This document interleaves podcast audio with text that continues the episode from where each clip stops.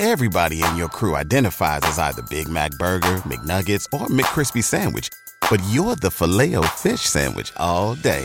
That crispy fish, that savory tartar sauce, that melty cheese, that pillowy bun. Yeah, you get it. Every time. And if you love the Filet-O-Fish, right now you can catch two of the classics you love for just $6. Limited time only. Price and participation may vary. Cannot be combined with any other offer. Single item at regular price. Ba da ba ba ba. Now, Wagner, on the other hand, it's the opposite case. He dominated from start to finish. And you take a look at these modern era, or live ball era, rather, rankings in terms of where he stacks up for his career. Only Mariano Rivera ahead of him in ERA and OPS, the lowest batting average by a wide, wide margin, like almost 20 points here, guys, in terms of the opponent's average in the live ball era. So 187 for his whole career. And how about how he finished up here? His last three seasons, pretty much the opposite of K Rod. He was still dominating down the stretch here. And you think about how his career ended, guys, he walked away on a high note. He certainly would have had plenty of offers, a 143 ERA in his age 38 season, but he decided that he wanted to spend more time with his family, retire before the game caught up with him, go out on his own terms. So take a look at through age 38, his most relevant contemporaries here the numbers really aren't that far off. Are we really going to say Trevor Hoffman was that much better than Billy Wagner because he put up a 353 ERA and an extra 200 innings late in his career?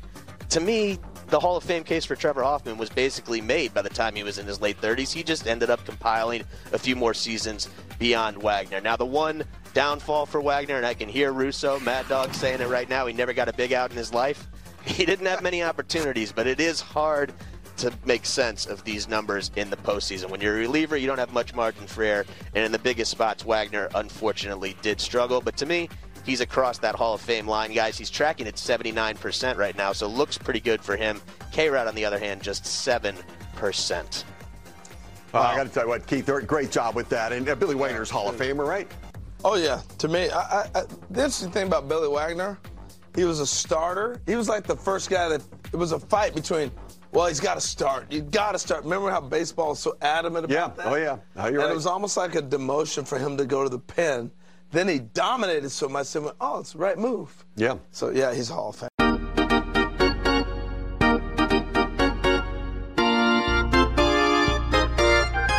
All right, we're back. Uh, you heard a little clip from MLB Network about Billy Wagner. He'll be part of the conversation as we get into the Hall of Fame ballot. I give you who I would select. I'll tell you why I left off certain individuals. I'll predict what we'll see this Tuesday as the Hall of Fame will announce its 2024 candidates this Tuesday. I think it comes around, what, 6 or 7 p.m. on Tuesday, January 23rd. And of course, looking back at the careers of David Wright and Jose Reyes. Why today for that? Well, they're on the ballot for the first time and, and probably the last. I mean, when you really uh, think about it. So, um, you know, we'll see where that goes. So let's start with Wright and Reyes. So he, here's where I feel. Um, Wright and Reyes are probably going to fall off the, the ballot pretty quickly. I think Wright may have a shot to hit the 5% threshold. He's slightly above that right now. If you're not following, uh, uh, you know, the public ballot, and let me make sure I get his Twitter handle uh, correct, because every year it's Ryan Thibodaux on, uh, you know, not Mr. at not Mr. Tibbs on uh, X. So he he you know he collects all these public ballots. He's got almost a shade under fifty percent of the BBWAA members who have revealed their ballots. He's, he has them up there so you get a feel of where this is going. And if you trend a certain way on the public ballots, the other 50%, you always kind of drop down. Like, so wherever these guys are now, they're going to drop down. You know, Todd Helton's at 83% almost. Joe Mauer at 84%. They're not going to finish there. They're going to be lower. How much lower, we'll see, but they're going to be lower. So, you know, with David Wright, as of now, so I'm coming to you on, you know, Sunday afternoon, is about 7%. That's pretty close to five. I feel he'll fall below. Jose Reyes has not got a single vote, just like James Shields uh, to this point. Adrian Gonzalez, not a single vote. I mean, Bartolo Colon got a vote. Matt Holliday got a vote. Victor Martinez got a vote. Jose Bautista got a couple of votes. Jose Reyes, nothing. So Jose Reyes is getting nothing. Probably some of that has to do with the off the field and the domestic violence. Um, I think he might get a vote here or there. It's kind of tough to see. But I, I think Reyes for sure will be off. Right, pretty good chance. And when you look at their careers, I mean, here's the the crazy part. You know, the Mets since their inception.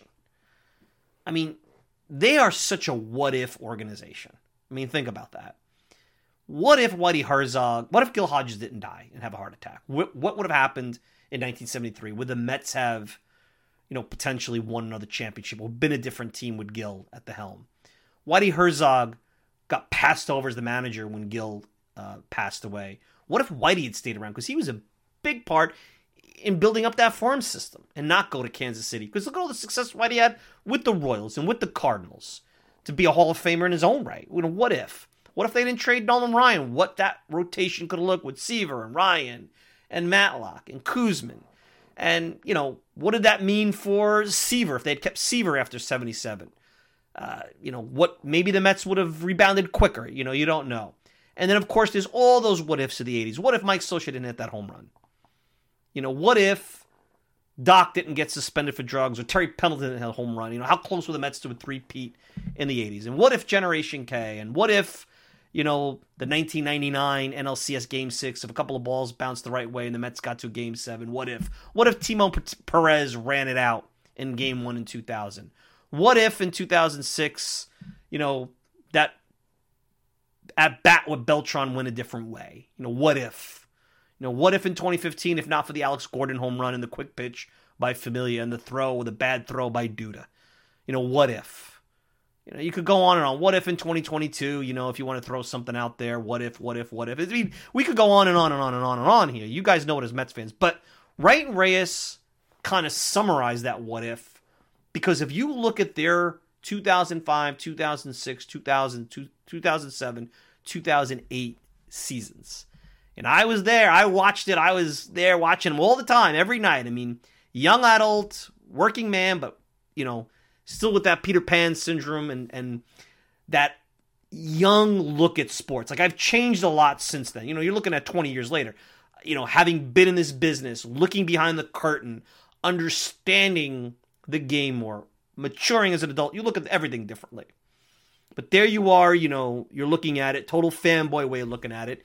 And at that point, I made some statements, especially because a few years later, uh, towards the end of that, I started the NYBD website. I started on WGBB in 2007, in April of 2007.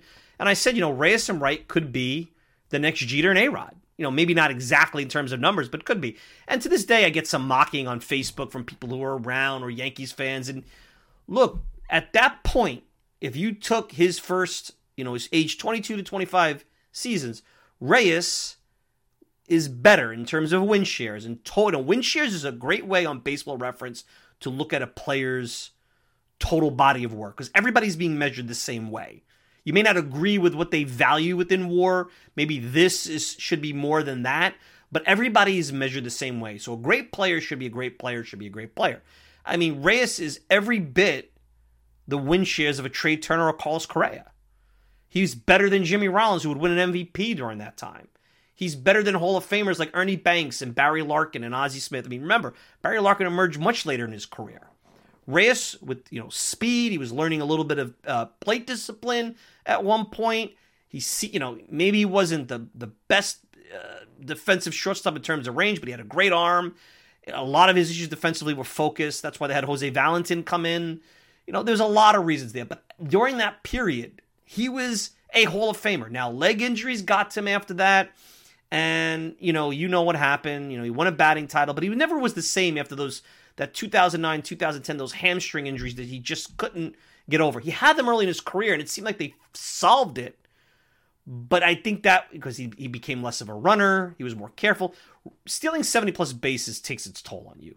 It bangs you up. I mean, think about it. I look at, you know, I'm a big Knicks fan. You guys know that. I watch the Knicks, Jalen Brunson and I look at how much he gets banged up there every time he goes to the hoop. And I'm thinking to myself, that's like a, a guy stealing bases. Eventually, that's a, that's a lot of miles that's going to go on that body. That body's going to break down.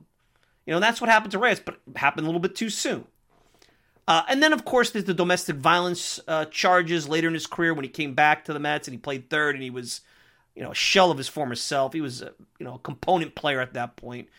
That hurts him. So I think Reyes will never be in this because everybody loves a lot of ways fans loved Reyes more than Wright. He was You know, this Energizer Bunny, the kids loved Jose, Jose, Jose, Jose. They used to sing and all that stuff.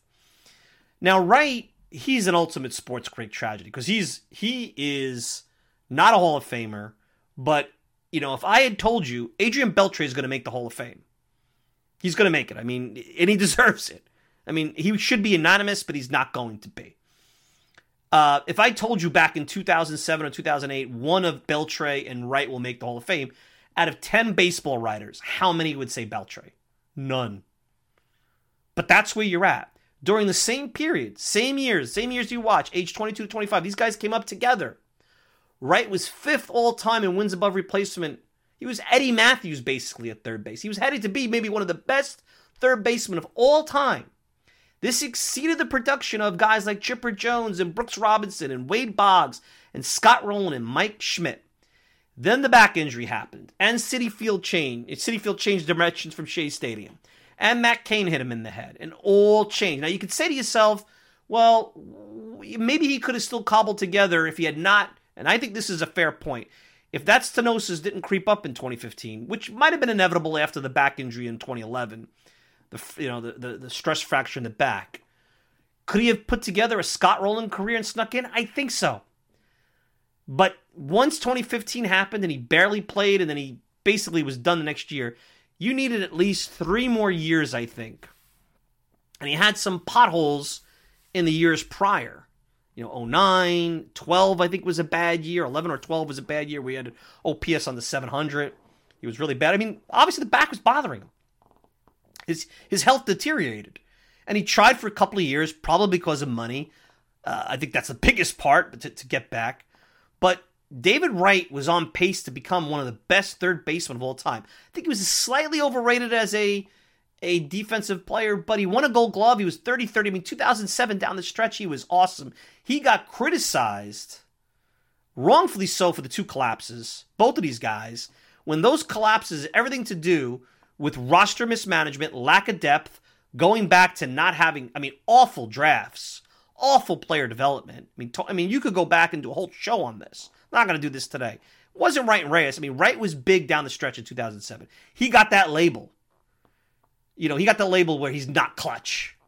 To the point where, you know, it was it was it probably would have been a big debate if we were, you know, doing this show and it was 2007. So they both go down as a Greek tragedy. They go down as great Mets. I think Reyes will always be, for the rest of his career, arm's length with the fans because of the off the field issues. I think Wright will get his day soon. You know, Doc and Daryl. I mean, there's so much we could talk about today. We haven't even gotten to Doc and Daryl and that number's retirement ceremony. They'll, we'll get to that at some point. I have to figure out how to worm that in. Wright will get his day. You could probably say he's the best positional player in Mets history. Uh, maybe Beltran is the best overall player, but I mean, the guy, you know, as far as homegrown and everything that goes with it. I mean, this is an organization that for a long time, until Darryl Strawberry came around, Ed Kranepool was like the, the cream of the crop in terms of positional players. And, and Ed was a part time player for a big part of his career. I mean, Strawberry, we all know, we know that career got cut short. That's a great tragedy in a lot of ways. Doc, too. I mean, the Mets have had a little bit of that. Wright and Reyes for different reasons. So, you know, that's kind of where you're at with Wright and Reyes. Now, let's get to the Hall of Fame ballot. I'm going to tell you off the bat who I'm not voting for, and I'll briefly go. Now, if you're a subscriber to Beyond the Mic and, and, and a paid subscriber, you're going to be able to dive much deeper into this stuff at Beyond the Mic. So we're kind of meeting these two together a little bit. But I think this is more going to be a top line review and, you know, something to give you a lot of mental bubblegum about. So I am not voting for the following players Todd Helton, Joe Mauer, Billy Wagner, Andruw Jones, Bartolo Colon, Andy Pettitte, the trio of Abreu, Utley, and Rollins, the Philadelphia trio, I called them, Omar Vizquel, Matt Holliday. I'll get into those guys in a minute. I'll get into detail. I'm not going to get into detail with guys like Torii Hunter and Brandon Phillips and James Shields and K Rod and Buehrle and Jose Bautista, Adrian Gonzalez and Victor Martinez. Like, there's no reason to. There's no pathway to justify a whole. I mean, maybe Gonzalez had a period where he was an elite Hall of Fame player. Maybe K Rod, but everybody else, it's it's ridiculous at this point. Um, my ballot of yeses are A Rod, Sheffield, Beltran, Manny Ramirez, Adrian Beltre. So with five on the ballot, you go up to 10, five on the ballot. Okay, and then I'll predict who's going to be. So here's the deal. Um, you know, I'm going to start with Helton and Mauer, who are going to get in. I mean, they're over 80% now on the public ballot. They're going to get in. Um, Helton is a really good player, gold glove fielder, overall great body work. But I always feel like Coors Field, even now with the humidor, just gives you such an advantage. The spacious outfield, above sea level, all that stuff that you have to kind of grade on a curve with these guys. And Helton, I never saw play outside of Coors. He always played his career with the Rockies, so that's not his fault.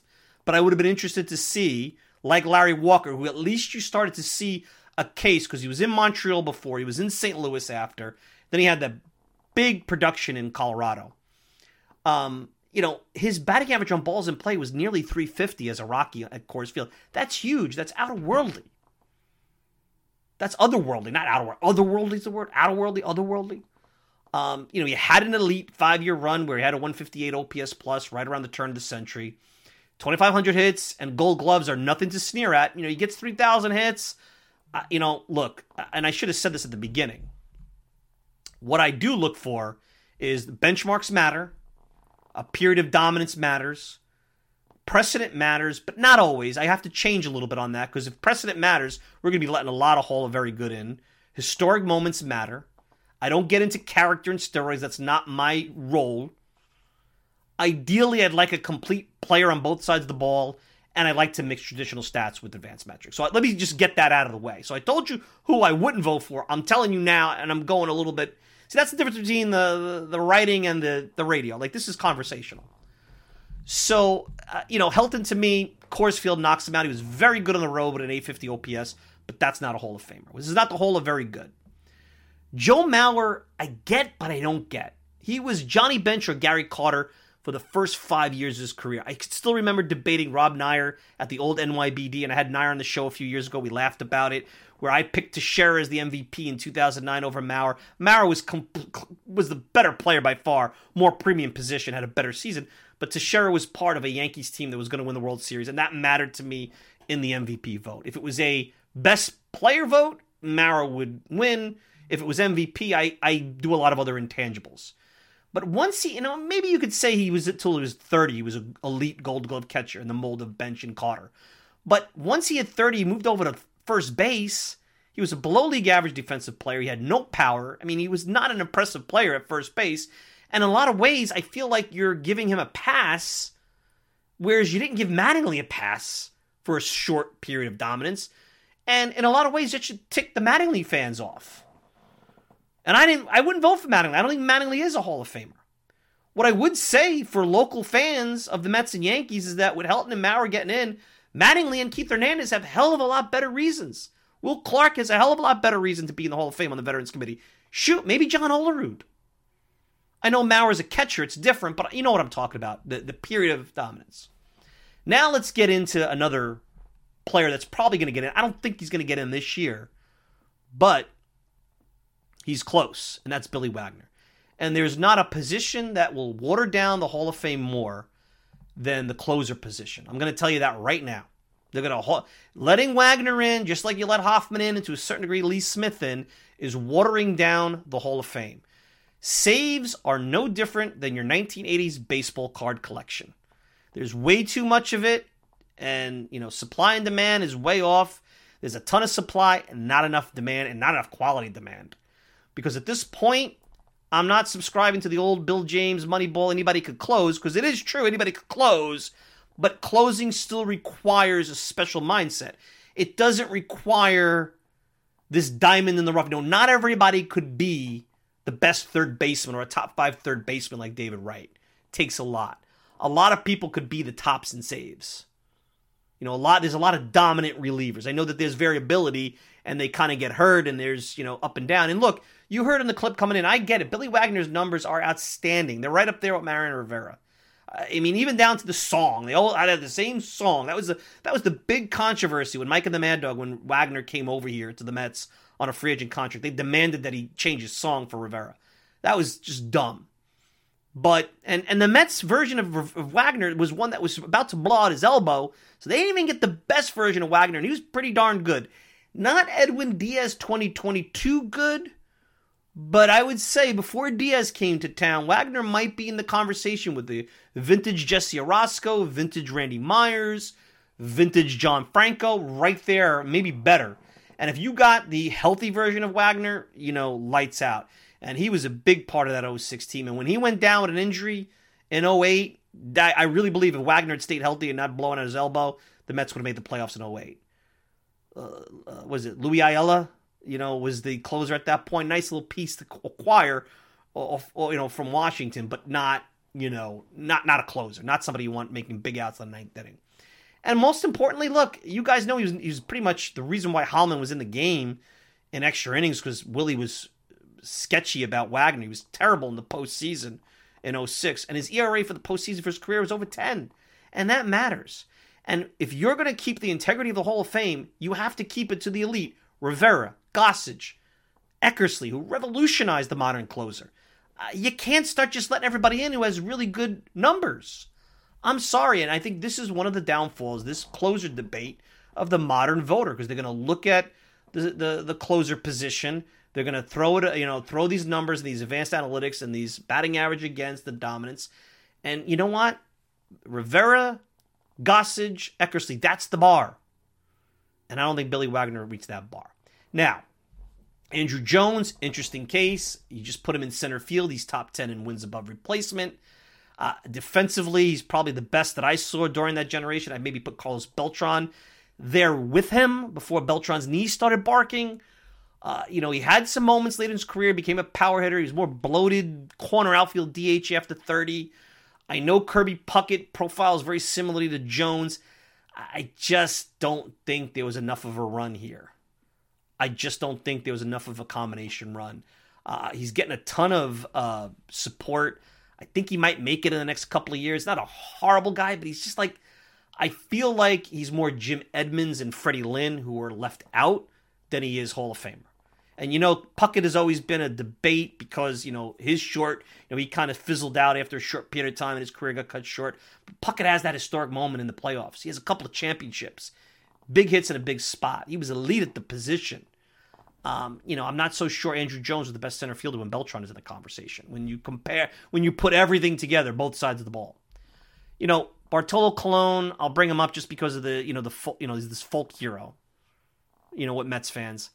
Mo- most wins by Latin American pitcher, and before his, you know, up to his Cy Young season in 05, you could maybe start to say he was headed for the Hall of Fame. He had a serious shoulder injury you know, he had stem cell procedure. You know, he, he got pinched for PEDS. Doesn't really get talked about now because I guess he looks like you and I playing beer league softball. Uh, longevity helped him here. Not a Hall of Famer, a really good player, a really good story. Uh, not a Hall of Famer, and bounced around with so many teams. I don't even know whose hat he put on in the Hall of Fame at that point. I mean, he went from you know high velocity, high walk to Greg Maddux later in his career. I mean, his command and control was pinpoint. I mean, he got people out just by location. And he was a master class late in his career, but not a Hall of Famer. Same thing with Andy Pettitte. You know, if Andy Pettitte, and I, and I to a certain degree, I, I get a lot of grief about Derek Jeter. You know, Derek Jeter's Robin Yount if he played anywhere else but the Yankees. And that doesn't mean he's not a Hall of Famer, Derek Jeter, but he's not lionized. Pettitte, I think, gets more play because he had he had the good fortune of playing on a Yankees team that was always in the postseason. We all know Game Five of the '96 World Series. He outdueled John Smoltz. That's what won the World Series for the Yankees. The Yankees lose that series if not for that Pettitte performance. I, I believe that doesn't necessarily get thing for steroids like others, which is kind of crazy. Um, it's probably because he was contrite and because he was a Yankee. Let's put it that way. Uh, the Philadelphia trio, Abreu, Utley, and Rollins. It's funny, Utley gets the most support, and he was the best player on those Phillies teams that won a championship that gave the Mets fits in the turn of the century between 07 and you know 08 and 06 and everything. Um, but Abreu to me is the best of the three, and Abreu has the best case. I mean, Rollins outside of the MVP season was a below league average hitter. Uh, he was a nice player. He was a leader, but he was not a Hall of Famer. He was a very good All Star player, uh, very good All Star player, but not a not a Hall of Famer. Utley was more of a Hall of Famer than uh, than Rollins, and Abreu he was an on base machine. You know, it, for his prime years, 25 to 30, before he started to hit the north of 30 and get into his late prime, he had a 937 OPS, a 415 uh, uh, on base percentage. Uh, I think he was overrated defensively. He was afraid of the wall out there in right field. I know he won a Gold Glove. Uh, he's probably somebody that deserves more more votes and more support. In a lot of ways, should be right up there with Andruw Jones, but he's not. I think the Veterans Committee might re-examine him one day. You know, he's a guy that maybe gets in way down the road, uh, right year, right Veterans Committee. Uh, I say no, but there's that. And you already know what I know about Jimmy Rollins. I, I just really good 07, good leadership, big part of those Phillies teams. Just not enough. Not enough of a of a of a overall uh, production for me to make it to Hall of Fame. Now, what's interesting is that Omar Vizquel is pretty much Ozzie Smith without the backflips. 11 gold gloves to Ozzie Smith's 13. I know the whole off the field issues, not going to get into that. He denies it. Uh, it probably would have knocked him out even if he had the iconic moment like Ozzie, or he had the 13 gold gloves or, you know, was in the MVP conversation more. Uh, it's interesting. 123 hits separates him from 3,000 hits. He gets 3,000 hits. I think it's hard to keep him out. If he doesn't have the off the field issues, maybe he gets more support. I still would have said, even if the off the field issues and the ac- accusations didn't exist, I still wouldn't vote for him, but he's a lot closer than you think. And it's funny, you know, Matt Holliday, I think he got like one vote. Now, he's not a Hall of Famer, but I mean, same deal as Helton. You know, no gold gloves, but, you know, in a lot of ways, like Larry Walker went to St. Louis and had some really, really good numbers. I mean, he was a guy that I thought the Mets should have signed instead of Jason Bay. They went the Jason Bay route. The rest is history. Maybe Holliday's career gets ruined playing in Citi Field You know, not that St. Louis is a, is is a hitter's ballpark, but Citi Field, especially at that point, 2010, that's the original spacious where you know it's Yellowstone. You got to be King Kong to hit the ball out of there. Um, he was outstanding in St. Louis. He should probably get a little more support, but he's not a Hall of Famer. So there's that. So I kind of went through all that. I don't know if any of the guys that I didn't get into, uh, you know, you want me to get into. Maybe you know you could get me on Twitter or send me a note, and I could maybe address it. Uh, not that I want to do more Hall of Fame shows. You get one, but you know maybe we'll do some reaction if something crazy happens this week when they announce the ballot. Now, go into the ballot. I'll just justify here my picks because I don't want you to. Uh, you know, I'm not just going to say the names. I'm going to give you some backup. Now, you're probably going to be angry because there's a lot of character and steroid issues on my ballot. But I told you there at the beginning, and I'll say it one more time. Character, I cannot put into the equation because that goes down a slippery slope. I am not the judge and juror. I'm not God. I'm not somebody who should be on this high horse. You know, benchmarks, period of dominance, precedent at times, historic moments, complete player on both sides of the ball, and traditional stats versus and, and a mixture of advanced stats is where I like to be. So, you know, it, it is what how I feel. You know, you want to criticize me for it, go right ahead. That's what makes this fun. That's what makes this uh, a, a great show. So, a Rod, he's a Hall of Famer. And the thing about A Rod, I wonder if he had just stayed at shortstop and didn't want to chase the all time home run record and go to New York and play in the shadow of Jeter and play in the pinstripes, if he had stayed as that 40 home run, 40 stolen base, gold glove defensive shortstop. I mean, the A Rod in Seattle, the player that the Mets wanted to sign, the player that got that record setting contract after 2000, that's the best. I could argue that's the best player of all time. Just look at his numbers just look at his numbers. I mean, the Seattle A Rod is an incredibly good player. I mean, he had speed, he had power, he got on base, he he stole a few bases. He was a Gold Glover, a Gold Glove shortstop. You know, he didn't win until he got to Texas, but he was up there. And yeah, he was way better than Derek Jeter. You know, I mean, he, he was 40 40 in 98. I think he dialed back on his stolen bases as he got, you know, a little older. Like I said, you know, you want to preserve yourself and, and hit at a, at a high level. Uh, you know, a lot of times that requires dialing back on the stolen bases. They take a lot out of you. Think about what I said about Reyes earlier. So, you know, that to me, that's the A Rod, that's the Hall of Famer. He's still a Hall of Famer. You know, I know what happened with the steroids and the lawsuit against baseball. And, you know, during my days on Champions Radio, we talked a lot about A Rod when he was getting on WFAN with Francesa and yelling about the commissioner. Now he's an analyst and, you know, I hated A Rod. I was one of the anti A Rod haters back when I first came on the air. But as the league really conspired against him on, you know, more and more when he started to call people out, And I said, you know, this guy, he's a jerk, he's a narcissist, he has bad judgment, but you know what? That's not reasons to keep him off the ballot. And I don't believe steroids was the reason why he's good. I think it helped him stay on the field. I think that's the biggest thing. And I know that that is a factor into the total numbers. But I think if he, after 2000, if he resigns with the Mariners, stays at shortstop, or goes to the Mets, I wonder if things end up the way they did. You'll never know. But an ultimate what if for the Mets and for A Rod. Gary Sheffield, the guy who had, hit his 500th home run as a member of the Mets, and and almost was a Met in his prime. I mean, so many times when the Padres were looking to trade him and the Marlins were having a fire sale, there was talk about the Mets getting involved in it. And uh, you know, at one point there were rumors after 1999 or 2000 they were going to trade Alfonzo for him. Uh, we know he had no position. Uh, I I know I said you have to be elite on both sides of the ball, but you can't ignore the offensive production. 500 plus home runs, more walks than strikeouts, top 30 all time run producer. From 96 to 05, he had an OPS plus of 154, over 300 home runs, batting average over 300, a 969 OPS. Do you really think some cream that he put on did that? He's just below the threshold. He probably won't make it. The Veterans Committee will probably shun him. It'll be an injustice. It'll be a long time that Sheffield uh, uh, gets in, or if ever, and that's really crazy because I'll tell you what, and this goes to another guy, Manny Ramirez. You can't vote for one without voting for the other. So if you voted for Sheffield and not for Manny, I mean, you know, maybe that goes back to the cream steroids versus getting pinched like Manny. But Manny Ramirez, for that generation, is the best right handed hitter, hitting 335 against left handed pitching. Similar OPS, high, I mean, better than Sheffield, almost a 1,000 OPS for his career, top 25 in RBIs. He's every bit the offensive player that a Frank Thomas or Miguel Cabrera, who will be in the Hall of Fame, is. He's right up there with Aaron and Greenberg and Willie Mays.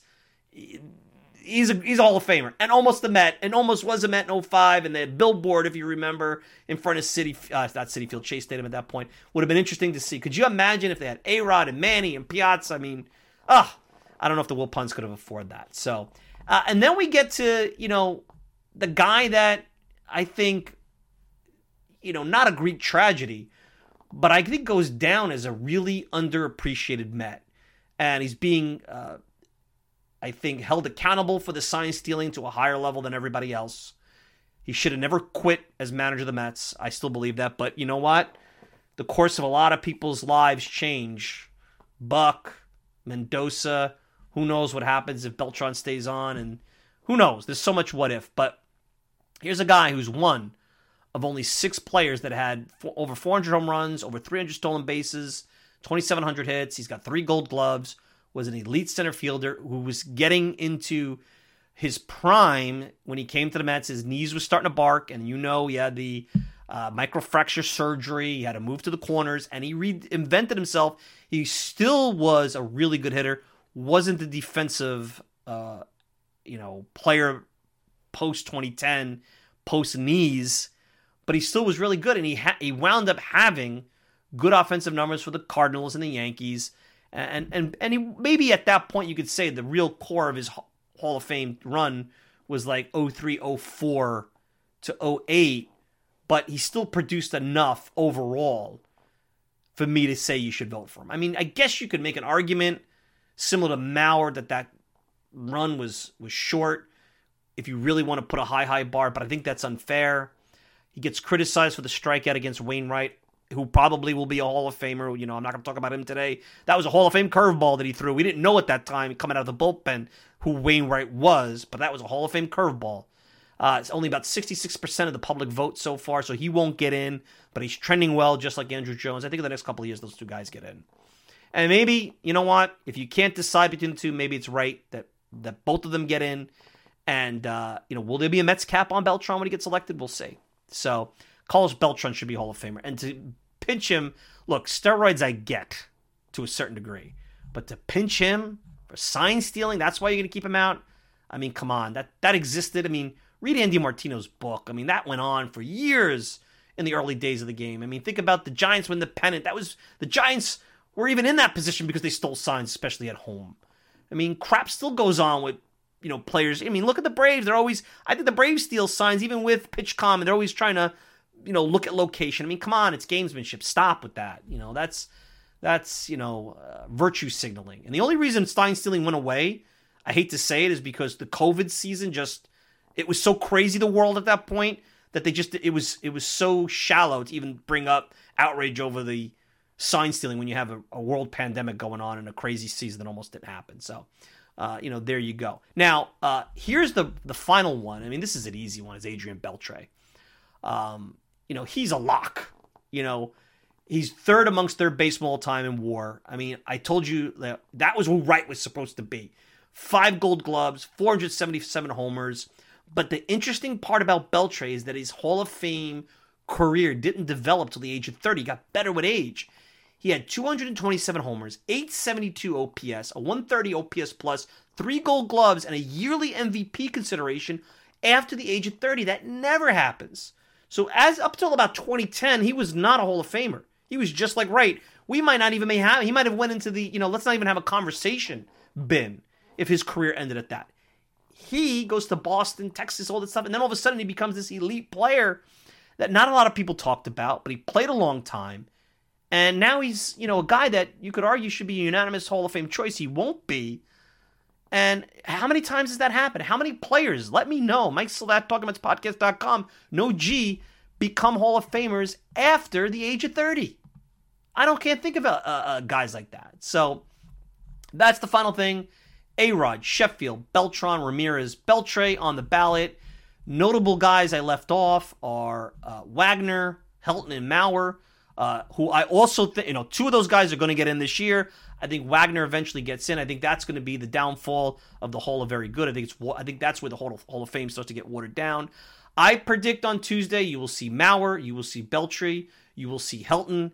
Wagner will fall just short. Sheffield will fall short, and he'll be off the ballot, uh, and that'll be it for for him. And then Andruw Jones and Beltran will be talked about as making progress, and then we'll see.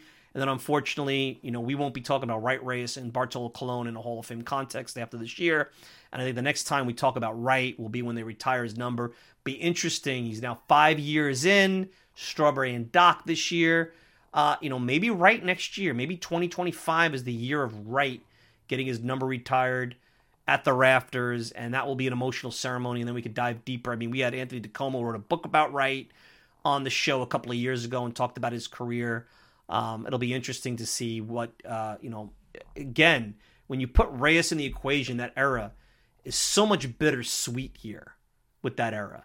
The collapses, the heartbreaking, the season of love 06, the heartbreaking loss to the, the Cardinals, and then the drop off as Citi Field opened, the injuries to both of them with Reyes with his legs, Wright with his back, and the beaning. Uh, and I think the Matt Cain beaning had a lot of impact on him. You know, he talked about that. You know, that hurt him a little bit too. You know, even before the back. So, you know, um, it, there's a lot of things that happened after 08 and then, of course, the the unfair criticism of Wright, a guy that went 30 30 with a gold glove in 07. The Mets collapsed because of lack of pitching depth and bad bullpen management and bad bullpen depth. And uh, he gets blamed. And you know what? Uh, you know, that's a whole nother story. Like I said, that's a whole nother story for another day. And that probably will be a big part of the conversation when one day we talk about Wright and his induction into the Mets Hall of, you know, he's, you know, when his number gets put in the rafters. Because it'll get, that number five will get put into the rafters. If it doesn't, that's a criminal. It's criminal. I mean, Doc and Darryl deserve it, but Wright deserves it more. And I understand they're trying. I think Wright. I think they need some distance between his playing career and and I think they wanted him to do that five years the Hall of Fame, and I think they wanted to. With guys like Hernandez and Doc and Straw, I think they wanted and, and Koosman, I think they wanted to do the injustices that existed. Willie Mays, I think they wanted to take care of the injustices that were out there um, before they, you know, got to Wright. So we'll see. But anyway, uh, that's it. That's my Hall of Fame ballot. Love to hear from you about it. Uh, another great show. You know, we'll be back with another edition next week. Just to let you know the schedule. We're you know we're back on track every Sunday. I think we're going to be taking off Super Bowl Sunday. That's not for a couple of weeks, but that's right before pitchers and catchers. So I have to figure out how we're going to do that. Maybe we'll just do a show. Um, you know, another day or during the week or right around, you know, maybe the day that pitchers and catchers report, we'll do a show. We'll have to see. But um, you can uh, get more of this Hall of Fame talk and a breakdown of what I just highlighted over at the newsletter, Talking Mets, Beyond the Mic, Substack.com slash at Talking Mets No G. It's in the uh, the X profile at Talking Mets No G. You can get it there. Go in, paid subscribers. You get the commercial free edition of the show. You can dive in. It's a really long piece. You can dive into Wright and Reyes and those who I left off and those who I voted for. And throw your comments there, man. I mean, throw your comments to me there. I'm really curious to hear from you guys and your comments on that. Or if you don't want to be a subscriber and you'd rather listen to the show at Mike Silva at TalkingMets.com, at Mike Silva at TalkingMets.com, no G. So you know where to get me. All right, guys. Thanks for another edition of the show. You can check me out all the time at the TalkingMetsPodcast.com. Like I say, you can get me on X, Talking Mets No G. You get me on Apple Podcasts, Spotify, pretty much whatever podcasting service you desire. If you want to interact with me, again, Mike Silva at TalkingMetsPodcast.com, no G. The newsletter, substack.com slash at Talking Mets, no G. There's so many ways to get to me. And of course, I want to thank the good folks from the Fansided Podcasting Network for hosting this show. I'm your host, Mike Silva. Enjoy the rest of your Sunday. We'll be back with another Talking Mets podcast next week. Till then, take care, everybody.